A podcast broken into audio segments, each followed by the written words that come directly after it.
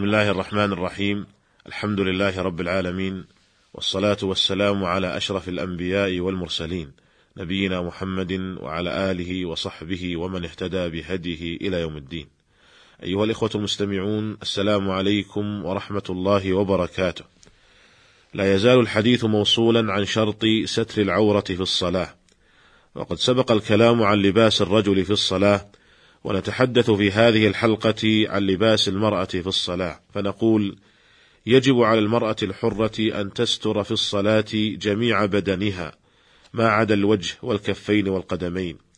ويدل لذلك حديث ابن مسعود رضي الله عنه أن رسول الله صلى الله عليه وسلم قال المرأة عورة فإذا خرجت استشرفها الشيطان. أخرجه الترمذي في سننه وصححه ابن خزيمة وابن حبان. فقوله عليه الصلاة والسلام المرأة عورة يقتضي وجوب ستر جميع بدنها وهو عام في الصلاة وفي غيرها إلا أنه يستثنى من ذلك الوجه وكذلك الكفان والقدمان. أما الوجه فقد أجمع العلماء على وجوب على جواز كشفه في الصلاة وممن حكى الإجماع على ذلك الحافظ ابن عبد البر وشيخ الإسلام ابن تيمية رحمهم الله تعالى. وقال الموفق ابن قدامة رحمه الله لا نعلم فيه خلافا. وأما الكفان والقدمان فقد اختلف العلماء في حكم سترها في الصلاة على ثلاثة أقوال. القول الأول لا يجب ستر الكفين والقدمين في الصلاة. وإليه ذهب الثوري والمزني وهو الرواية الصحيحة عند الحنفية. القول الثاني يجب ستر القدمين وأما الكفان فلا يجب سترهما في الصلاة. وإليه ذهب الأوزاعي وأبو ثور وهو رواية عند الحنفية وهو مذهب المالكية والشافعية والرواية المعتمدة عند الحنابلة. والقول الثالث أنه يجب ستر الكفين والقدمين في الصلاة وهو رواية عند الحنابلة. وأظهر هذه الأقوال والله أعلم هو القول الأول. وهو أنه لا يجب ستر الكفين والقدمين في الصلاة. وقد اختار هذا القول شيخ الإسلام ابن تيمية رحمه الله تعالى.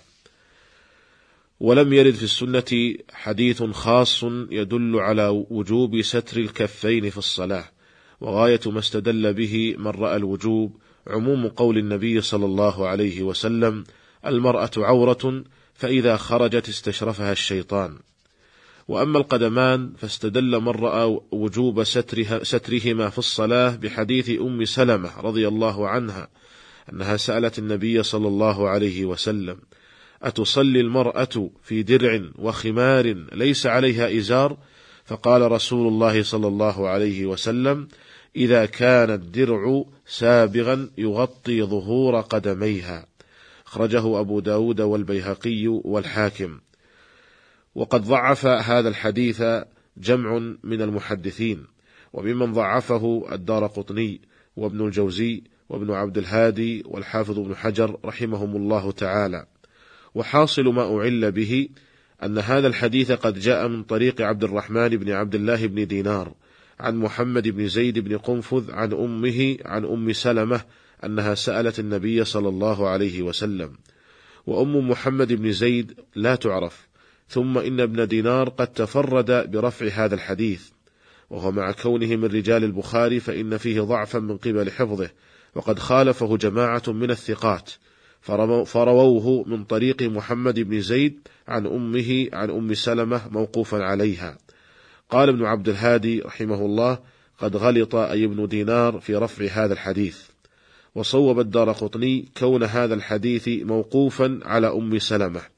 وتبعه على ذلك الحافظ ابن حجر في التلخيص. ولكن مع ذلك تبقى جهالة أم محمد بن زيد قادحة في صحته موقوفا.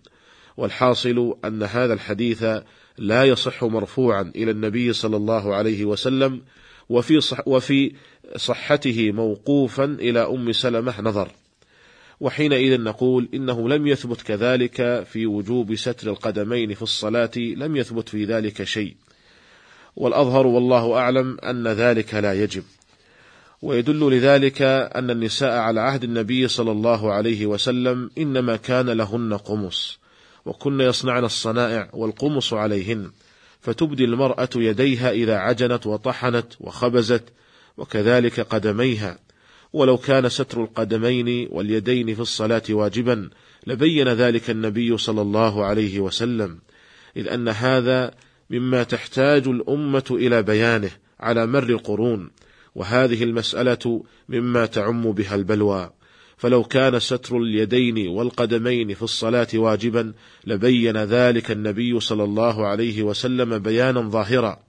وظاهر حال نساء الصحابة رضوان الله عليهم أنهن كن يصلين في القمص يصلين في القمص والخمر ولو كان ستر الكفين والقدمين واجبا لأمرهن به النبي صلى الله عليه وسلم كما أمرهن بالخمر مع القمص. قال شيخ الإسلام ابن تيمية رحمه الله تعالى أمر المرأة في الصلاة بتغطية يديها بعيد جدا واليدان يسجدان كما يسجد الوجه.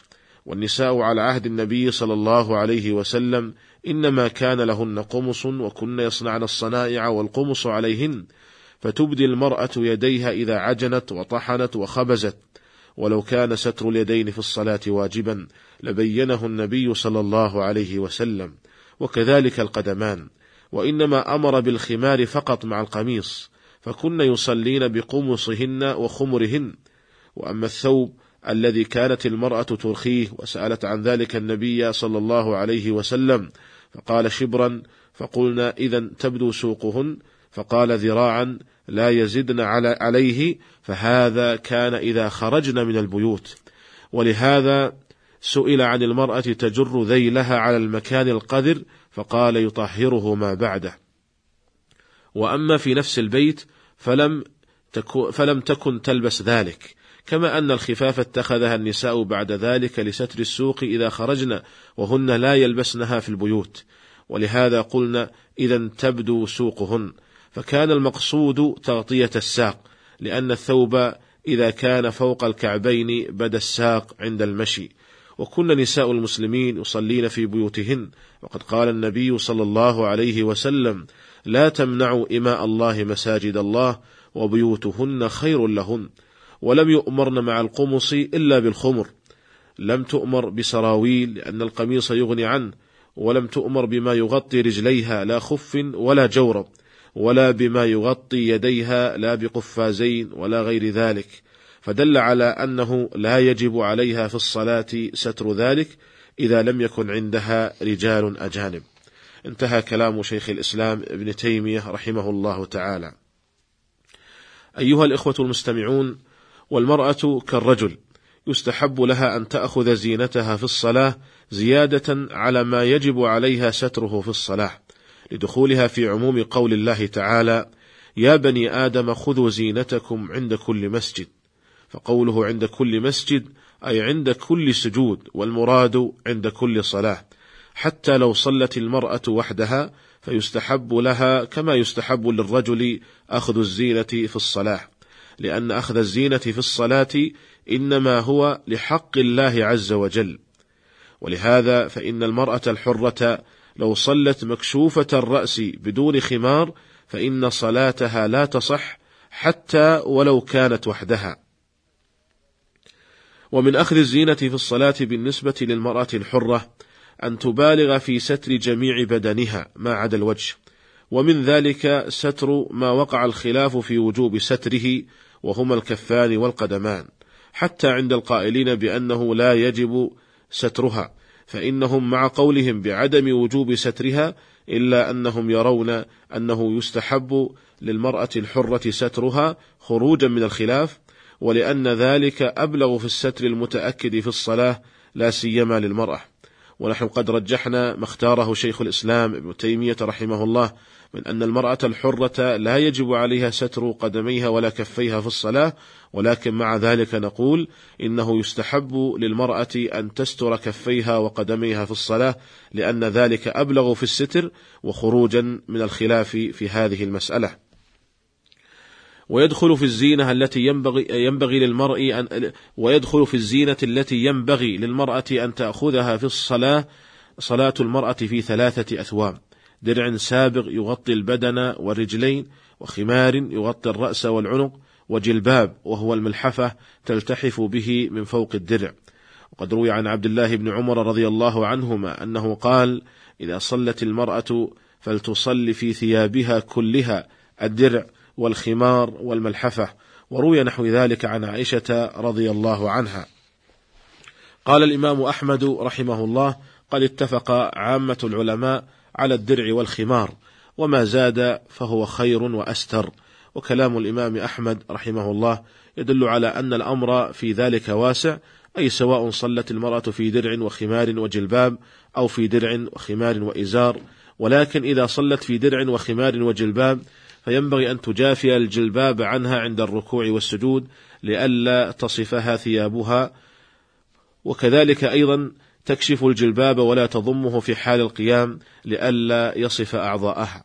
أيها الإخوة المستمعون هذا هو ما اتسع له وقت هذه الحلقة ونلتقي بكم على خير في الحلقة القادمة إن شاء الله تعالى.